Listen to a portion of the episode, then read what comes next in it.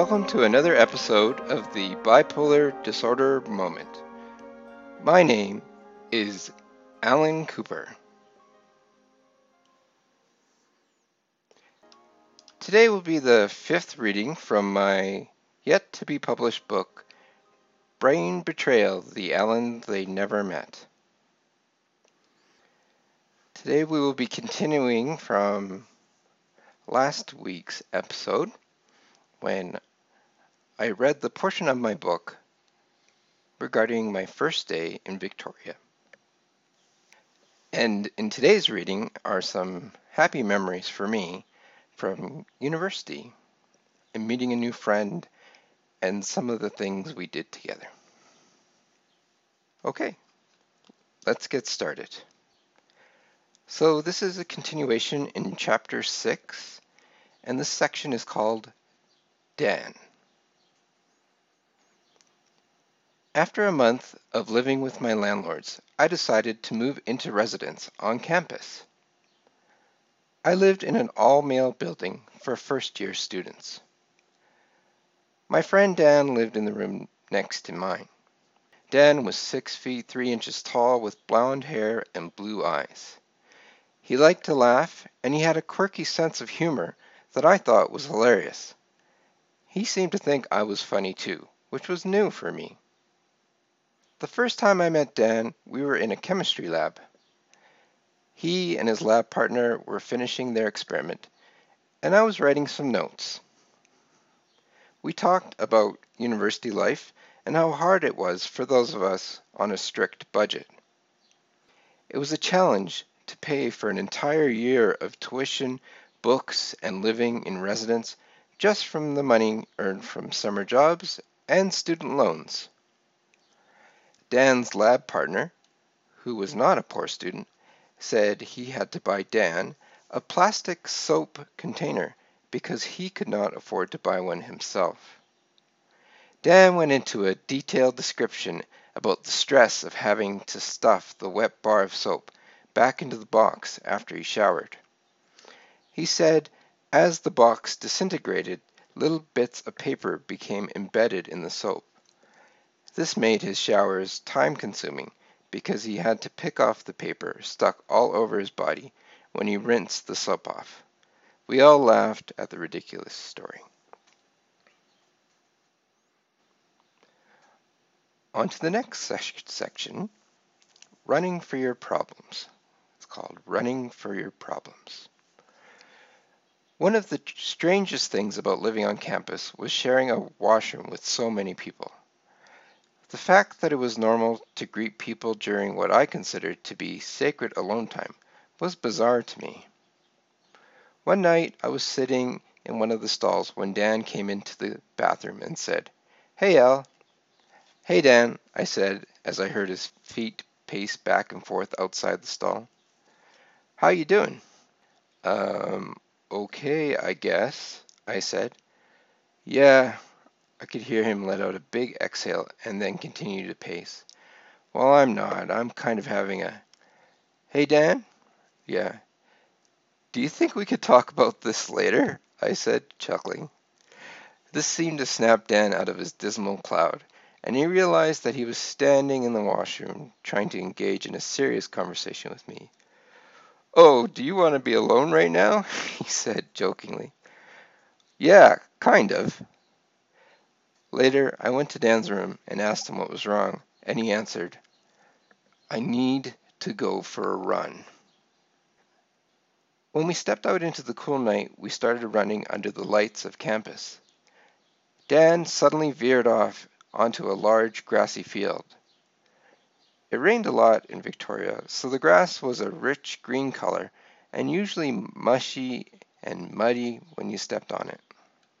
Dan started to sprint. He pumped his arms and began to exhale like a boxer throwing punches.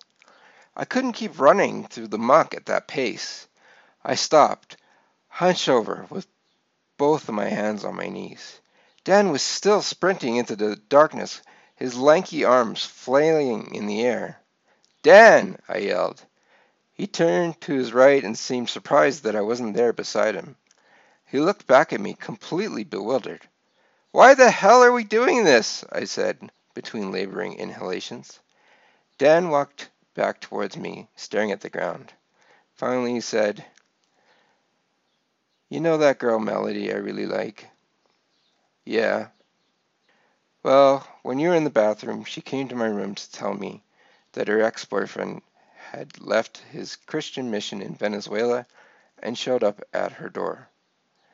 He said that he decided he was in love with her and he came to Victoria to be with her. Oh, sorry, man, I said. That really sucks. Yeah, Dan agreed. That pretty much exhausted the amount of conversation two 18 year old guys could have about an emotionally stressful event. We just stood there as I fought off the urge to say that I would have preferred to go get drunk rather than sprint in the mud to deal with this issue. So what did she say? I said. She said that when she opened the door, she was shocked and said, What the hell are you doing here? I began to grin, and then he started to smile too, and then we burst out into laughter. I had tears in my eyes, and Dan was clutching his abdomen. Poor bastard, I said, when I finally had enough breath to form a sentence. Comes all the way across the world to get his heart stomped on. Dan blurted out and snorted, making him laugh even more. When we regained our composure, we walked back to the dorm. I stepped into my room carrying my wet, soaked, dirt caked runners, and I had mud splashed all over my face. My roommate looked up from his books and asked, What happened to you? Long story, I said. I went into the washroom, threw my runners in the sink, and took a nice hot shower. I grabbed a couple of beers from my room, knocked on Dan's door, and went into his room. He was laying on his back on his bed with his hands cupped behind his head and the mud from his runners staining his bed cover. Beer? I offered. Sure. He sat on the edge of his bed, staring at his beer. Why do you like this girl so much? I asked. I don't know. She's beautiful, smart, and she likes my jokes, he replied. Well, she is special, I said. Buzz off. Who knows what your girlfriend sees in you? I'm actually not sure what she sees in me. Maybe it's because I hardly see her. I said. Melissa was in drama, so she spent most of her time in the theater. I occasionally saw her after her classes and on the weekends. Want to go grab some nachos? I asked. Nah, I smell like. And I got this all over me, he said, sticking out his right foot that was covered in mud. Don't worry about it. This is university. We all smell bad, I said. Dan and I spent some of our precious meal card points for a rare treat of microwave nachos.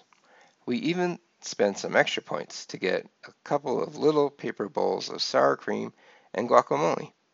It tasted like gourmet food because everything we ate in the cafeteria was fairly bland. When we got back to our building, everything was quiet. Everyone was either sleeping or annoying their roommates because they only studied late at night. I opened my door to my room halfway and said to Dan, Hey man, you good? Yeah, thanks Al. See you tomorrow. Well, that's the end of reading five for this week. I hope you enjoyed it. If you would like to be part of the conversation regarding this podcast, feel free to join my Facebook group the bipolar disorder moment. You can also check out my blog, bipolarweekly.com. On Twitter, my handle is Alan G. Cooper. Thank you so much for listening this week. This has been another bipolar disorder